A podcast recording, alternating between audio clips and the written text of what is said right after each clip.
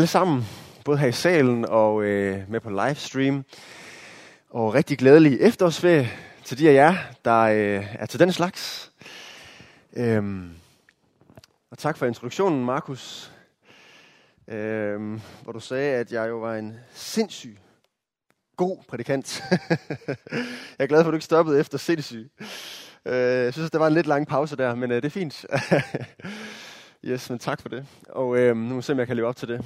Men godt at se jer. Jeg er øh, ungdomspræst her i kirken, og det er en glæde at få lov til at, at skulle prædike nu. Og, og det vi skal prædike, det vi skal høre om i dag, det er et tema fra Jakobs brev, som vi læser igennem sammen her i kirken. Så hvis du har en bibel med, må du gerne finde den frem og slå op i Jakobs brev, hvor vi læser i de her uger.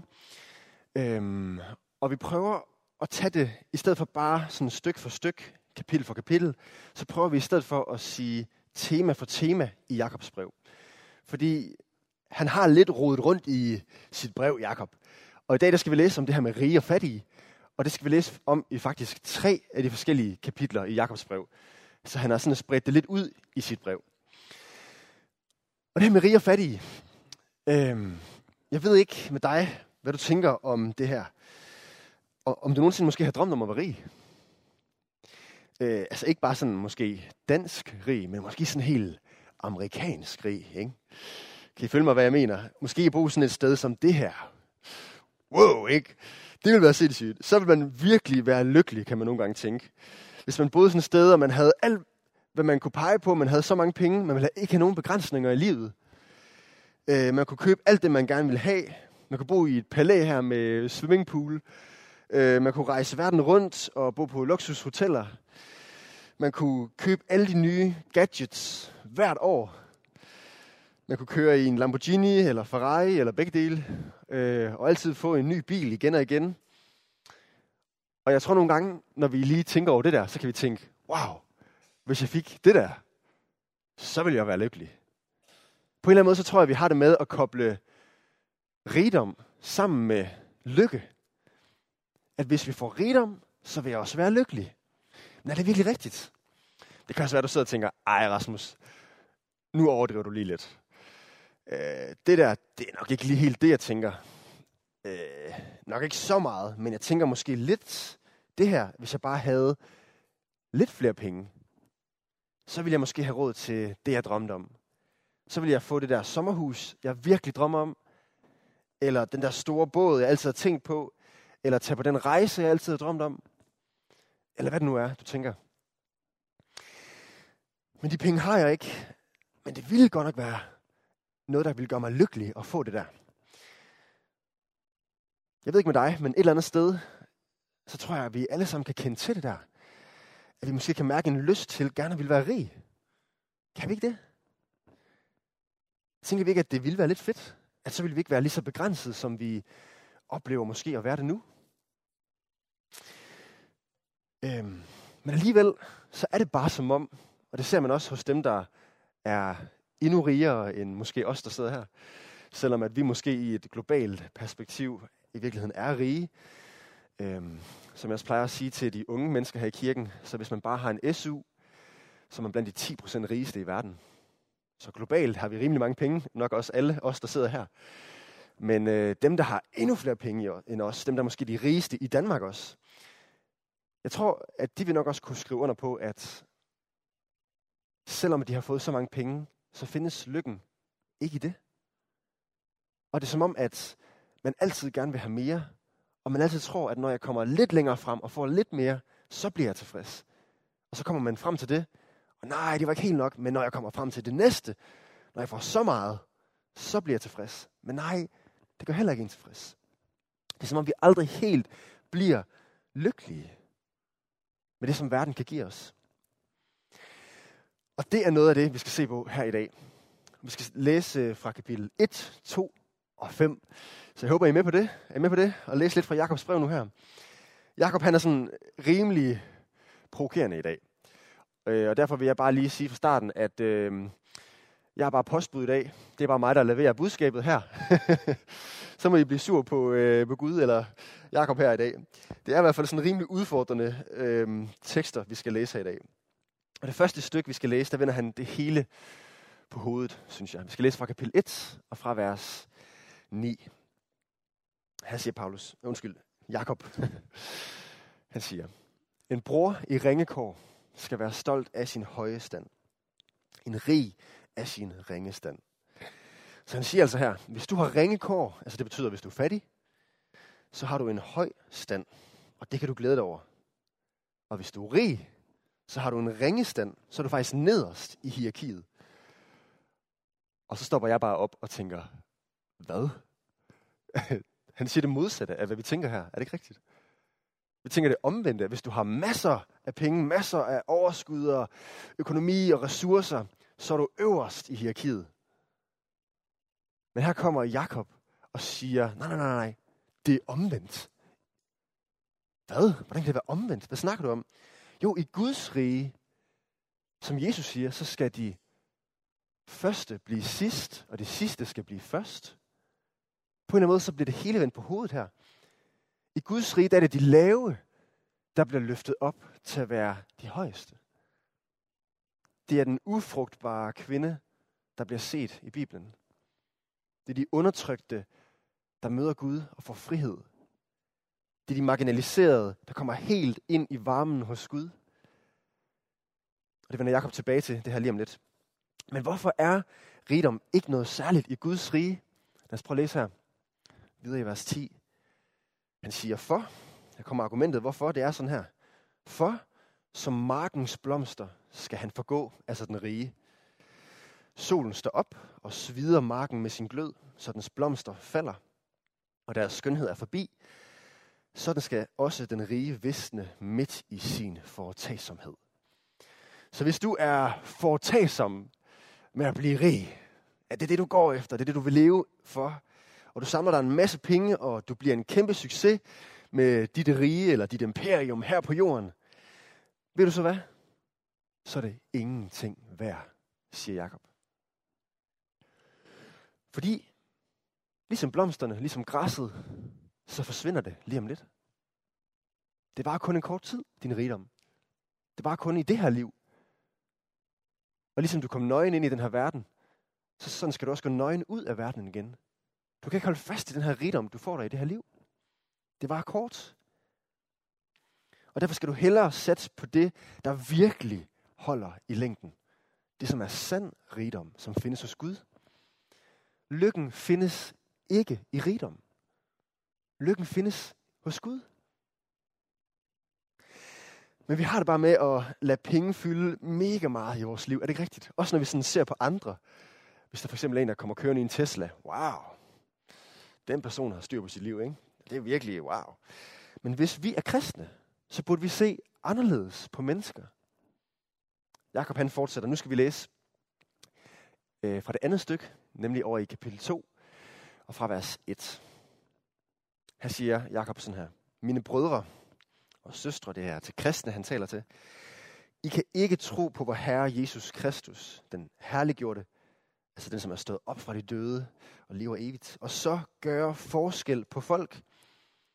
Så Jakob siger, tror du på Jesus, så kan du ikke samtidig gøre forskel på folk. Det kan du ikke. Og Jakob han forklarer, hvad han mener. Vers 2. For hvis der kommer en mand ind i jeres forsamling, iført en fornem dragt og med guldring på fingeren og en iPhone 11 Pro i hånden, og der så kommer en fattig mand ind i snavset tøj med en gammel Nokia 3310, vers 3, og I kun har øje for ham, der bærer den fornemme dragt, og siger, vær så god, her sidder du godt. Måske her i kirken kunne det være midt på gulvet her men siger til den fattige, du kan stå der eller sætte dig her på gulvet. Måske for os er det op på balkongen. Det er altså ikke særlig fedt at sidde op på balkongen. Det er lidt svært at se nogle gange. Eller måske endda inde ved siden af i de her coronatider. Du kan gå derind og sidde, ikke? Kan du ikke det? Det er fint at sidde derinde. Hvad siger han så om det, Jakob? Vers 4. Er I så ikke i modstrid med jer selv, og har opkastet, altså løftet jer selv til dommer med onde tanker? Altså sådan burde vi ikke se på andre, når vi er kristne. Sådan burde vi ikke gøre forskel på folk, bare fordi nogen har mere end andre. Vi burde sige i stedet for, at penge er kun midlertidige. Men mennesker, de er skabt i Guds billede. Alle sammen. Om vi har meget eller om vi har lidt. Og derfor er vi lige. Og mennesker skal leve evigt. Det var ved ind i det næste liv. Og derfor så vil vi meget hellere gå op i mennesker, uanset hvilken stand de er i. Og det betyder også, at dem med flere penge her i kirken, i Betel, de har ikke større status end dem, der har mindre. De har heller ikke, øh, det betyder heller ikke, at dem, der giver mere til kirken, har mere at sige her i kirken.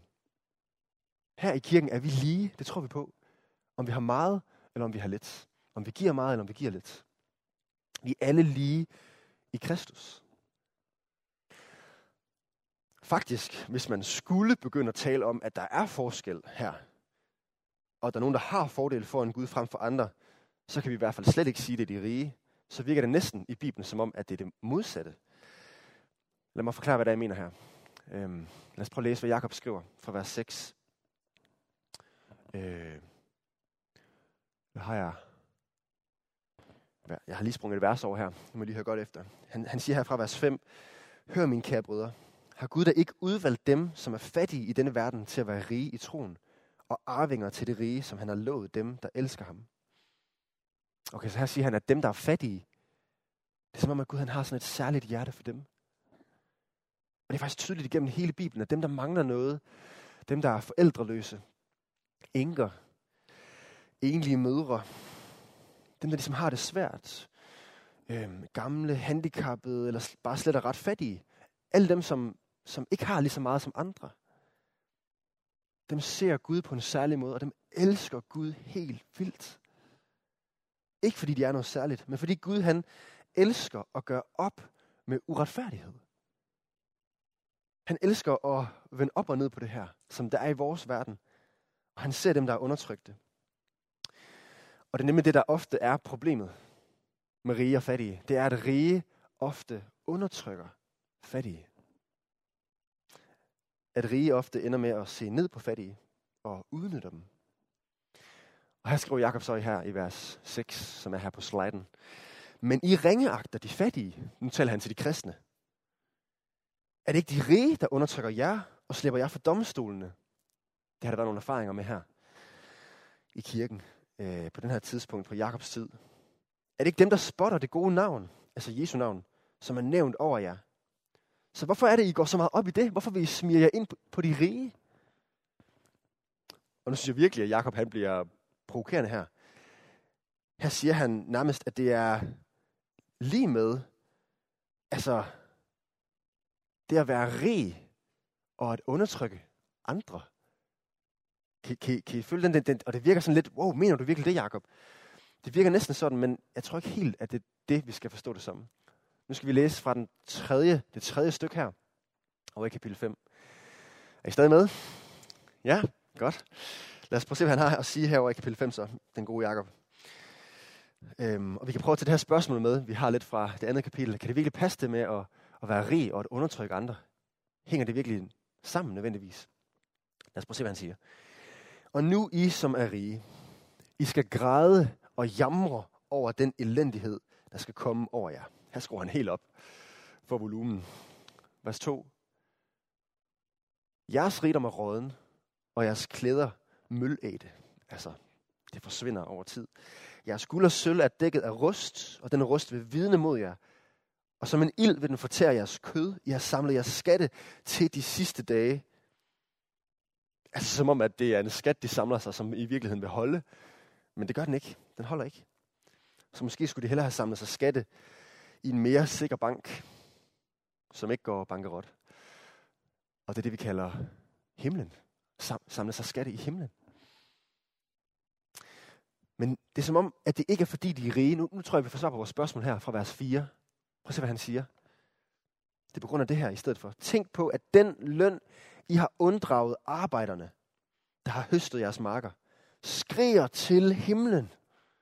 Og Gud, han hører det ikke også. Han hører den her uretfærdighed. Han ser de undertrykte her. Og, siger han, høstfolkenes råb har nået herskers herres ører. Så Gud, han ser de udsatte. Han ser, at de er udnyttet. Og han elsker dem og vil gerne rette op på det her. Og derfor så er Gud imod dem, der undertrykker de svage. Og der er bare en tendens, det er i hvert fald det, Bibelen beskriver, det kunne være spændende at have noget statistik på det, men at det ofte er rige, der undertrykker de fattige. At det ofte er dem, der har meget, der undertrykker dem, der ikke har lige så meget. At det ofte er dem i højere positioner, der kan undertrykke dem i lavere positioner. Men, nu skal vi stille et andet spørgsmål her. Betyder det så, at det er forbudt at være rig? Er det det, han siger her, Jakob? Det kan næsten lyde sådan, ikke? Man kan blive helt, wow, hvad mener han? Og her vil jeg bare gerne forklare, ud fra resten af Bibelen, at nej, det er ikke det at være rig, der i sig selv er det forkerte her. Det er slet ikke forkert. Der var en del i Bibelen, som var gode øh, og rige mennesker, som virkelig elskede Gud. For eksempel Abraham. Han havde helt vildt meget. Men han er jo troens far, beskrives han som. Altså virkelig et forbillede i troen. Eller Cornelius, eller Josef af Arimathea, som gav Jesus en grav. Og så videre, så videre. Der er mange i Bibelen, der var rige, men som også var gode. Der findes både gode og onde rige, kan man sige. Ligesom der findes gode og onde fattige. Så spørgsmålet er ikke, om du er rig eller om du er fattig, men spørgsmålet er, om du vil leve for det gode, eller om du vil leve for det onde. Om du vil leve for at hjælpe andre mennesker med, hvad end du har, eller om du bare lever for dig selv, og du så ender med at undertrykke andre mennesker. Fordi hvis du så, du så er i en højere position, og du har det der forkerte hjerte, så vil du komme til med din position og undertrykke andre, der er under dig. Og det der problemet er. Det er svært at undertrykke nogen, når man er helt øh, lavest i hierarkiet. Ikke? Og desuden, så skal vi huske det her med, at vi er rige, og, og vi kan zoome ud og tænke på det mere globalt. Om vi også kan hjælpe andre i andre lande og i resten af verden. Så på en eller anden måde tror jeg faktisk, det burde ramme os alle sammen det her. Okay, det er udfordrende det her. Det synes jeg i hvert fald, det er. Hvad betyder det for mit liv, og hvordan jeg er over for andre? Undertrykker jeg andre, og går jeg op i penge på den her måde? Men jeg er overbevist om, at det kan være muligt at have penge, og endda at være rig, og også at være kristen. Men hvorfor fyrer Jakob så op for retorikken mod de rige her? Øh, det er jo ikke forbudt at være rig. Jeg tror det er fordi, at der er noget over det med rigdom, der er farligt. Det er Bibelen også ret tydelig om. Den tales om flere steder. Paulus beskriver det også ret meget. Det her med, at, at det kan faktisk lede os væk fra Gud, hvis det er det, vi lever efter. Hvis vi lever efter bare for mere og for mere og for mere, så begynder vi at, at stole på os selv, i stedet for at stole på Gud. Så begynder vi at stole på vores egne forsikringer, i stedet for at stole på, at der er en Gud, der har styr på os, og der holder fast i os. Hvad stoler vi på? Stoler vi på Gud, eller stoler vi på os selv? Går vi efter vores egen rigdom, eller går vi efter Gud og kender ham? Øhm, Jesus han bruger også det her billede på et tidspunkt med, at det er lige så svært for en rig at komme ind i Guds rige, som det er for en kamel. Og en kamel, det var det største landdyr, man havde på det tidspunkt. Så øh, jeg ved ikke, det, vi kender jo til større dyr i dag. Det kunne være, vi skulle sige som en, en, øhm, blåval, som en blåval at komme igennem, og så tager han det mindste, han kan finde på. Et nåleøje. Ikke? Vi kender det, når man syr, og man har et nåleøje mega lille. Det største, vi har, og det mindste, vi har. Kan det komme igennem det der lille nåleøje? Nej, det er det der pointen. Det er faktisk umuligt. Og derfor så spørger disciplene også Jesus, jamen hvad skal man så gøre? Og så siger Jesus, jamen for mennesker, der er det umuligt. Men for Gud er alting muligt. Og det er den gode nyhed her.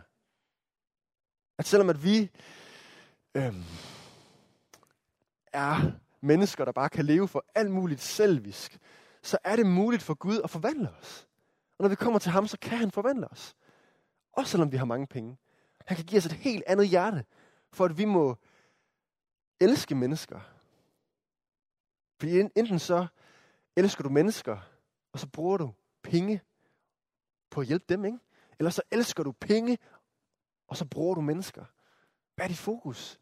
Er det mennesker, du virkelig vil leve for at tjene og elske? Eller handler det mere om dit eget rige, du vil bygge op? Lykken findes ikke i rigdom. Lykken findes hos Gud. Så hvis du ønsker at være rig og have Gud, så er du på en farlig kurs. Det er en seriøs advarsel, der er her øh, fra Jakob. Men hvis du lever for andre motiver og hjælpe mennesker, og forsørge din familie, og at ære Gud, og du alligevel lykkes på jobbet, og du bliver rig, så brug de penge, du har, på det, der virkelig gør en forskel. På at hjælpe andre mennesker. Og give til de fattige, for eksempel. På at forsørge din familie. Og det betyder ikke altid, at familien skal have al luksus i verden, og de dyreste ferier og alt det der, men at forsørge dem og give dem godt. Og, og ære Gud, og det kan for eksempel være at give til kirken eller missionsorganisationer. Øhm. Bare lige et konkret eksempel her ud fra hvordan jeg selv kan synes, det er svært. Jeg vil ikke stå og lade som om, jeg er en eller anden held i det her. Jeg, jeg, jeg synes virkelig, det kan være svært. Øhm, Christian og Karoline, som er pedeller her i kirken, som bor op i, på anden sal op i vores lejlighed oven på kirken her. De kendte øh, en familie fra USA, der flytter hertil, som flytter hertil uden rigtig at have noget, og øh, bor i en lejlighed her øh, tæt på kirken. Og øh, så spurgte de os, øh, altså Pernille og mig, om vi måtte have nogle ting, vi kunne give til dem. Og øh, Pernille, god som hun er, så har hun øh, masser af vores ting, hun godt kunne tænke sig at give til dem. Øh, og øh, foreslår blandt andet også en øh, madras, vi har derhjemme, og en lampe og alt muligt. Og så kunne jeg mærke, at jeg blev udfordret. jeg blev sådan, jo, altså det kan vi godt. Øh, måske ikke lige den der ting, eller måske ikke lige den der ting, men de andre kan vi måske godt. Øhm, Pernille og jeg, vi øh, bor her og har det super godt og har en masse. Her kommer en familie, der ikke har noget. Og så vil jeg bare gerne holde fast i de ting, vi har. I stedet for bare at give af alt det, vi har fået af Gud. Og det var også sådan lidt en øjenåbner, også da jeg forberedte den her, da jeg kiggede på den her tekst. Nå ja, jeg burde have et andet fokus. Jeg burde fokusere på dem i stedet for, hvad er deres behov. Og så tro på, at der faktisk er en Gud, der sørger for mig. At vi ikke kommer til at mangle. Og derfor kan jeg sagtens ske. Så held for at søge Gud og få sådan et hjerte, og ligne ham mere, og elske mennesker mere. Hvilket menneske vil du være? Vil du være sådan en menneske, der virkelig elsker andre, eller vil du være en, der går efter at være rig? Jeg kan i hvert fald fortælle dig, hvilket menneske Jesus var. Han var det rigeste menneske, den rigeste person i universet, ikke? som valgte at give afkald på det hele. Jesus han var Gud, som var i himlen og blev tilbedt af tusindvis af engle. Og han havde alt. Ikke? Men han valgte at give slip på alt, hvad han havde, for at komme ned og blive fattig. Han blev født af teenageforældre, der ikke havde særlig, særlig meget. Han gik rundt i tre år, før han døde, og var mere eller mindre hjemløs. Han sagde på et tidspunkt, at han har ikke noget sted at lægge sit hoved til aften. Da han skulle betale sin skat, så bad han Peter om at gå ud og fiske, for at øh, der i fisken kunne være en mønt, så de kunne betale deres skat. Det er vanvittigt. Han havde ikke særlig meget Jesus. Han blev fattig. Og han hang nøgen på et kors, hvor han tog vores straf. For at vi, der var fattige, som beskriver Paulus det også et sted, og der mener han ikke sådan, at vi er fattige økonomisk, men der mener han åndeligt fattige. At vi kunne blive rige åndeligt. At vi kan fordele den rigdom, det er at kende Gud. At vi kan komme tilbage til ham. Det var det, Jesus han gjorde. Jesus han gav slip på alt, hvad han havde for at vinde dig og mig. Det betød meget mere for ham at vinde os mennesker. Og få os tilbage til ham, end det betød for ham at være rig og bare have luksus for ham selv i himlen. Han kan slippe på alt for at vinde dig og mig. Det er så vidunderligt, vores Gud er. Og nu er spørgsmålet, vil vi ligne ham? Han kalder os til at gå i hans fodspor. Og til os selv at give slip. Med al den overflod og rigdom, vi er blevet givet, både som danskere, men også i alle situationer, vi kan være i med jobs og alt muligt. Hvordan bruger vi vores rigdom? Hvordan bruger vi det til mennesker? Er det mennesker, der er vores udgangspunkt? Eller er det vores egen rigdom? Jeg tror på, at hvis vi griber det her, og hvis vi virkelig lader, lader penge bare være et middel og aldrig et mål for os, at det kun er et middel til, at vi kan hjælpe andre mennesker, så tror jeg virkelig, at, at det vil forvandle noget. Både i os selv, men også for andre. Jeg tror, hvis vi griber det her, så tror jeg, at vi kan være med til at forandre vores meget pengefixerede land. Det må man altså sige, at Danmark på mange punkter er. Det handler meget om økonomi og tal og penge. Jeg tror, vi kan vise Danmark, at der er så meget mere end penge i livet. At meningen med livet ikke findes i penge. At lykken ikke findes i rigdom. Men lykken findes hos Gud. Ja. Skal vi ikke bede sammen?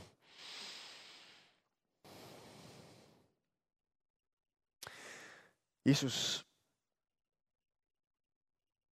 tak for den åndelige rigdom, som du tilbyder os, som er så meget mere værd end økonomisk rigdom her i verden. Tak, Jesus, at vi kan tilhøre dig. Tak, Jesus, du kan slippe på din rigdom for, at, at vi kunne komme tilbage til dig og få mening med livet, retning med livet, glæde i livet. Alt det her underligt, du har givet os, Jesus. Tak, at vi kan leve med dig. Og Gud, hjælp os med at ligne dig lidt mere, Jesus. Hjælp os med at gøre som dig. Hjælp os med at give slip på alt det overflod, du har givet os for at hjælpe andre. Hjælp os med at give til andre. Lad os ikke beholde vores penge, men lad os holde, holde vores rigdom løst, så vi kan give til andre. Vi er klar til at give slip, når der er nogen, der mangler. Hjælp os, Jesus, med at være gavmilde. Lad os ikke gå efter at være rig, fordi det kan også lede os væk fra dig, Gud, men lad os gå efter at kende dig så meget som muligt. Lad det være det, der er vores livsfokus. Ja. Tak for dig, Jesus. Vi beder kun på grund af alt, hvad du har gjort. Amen.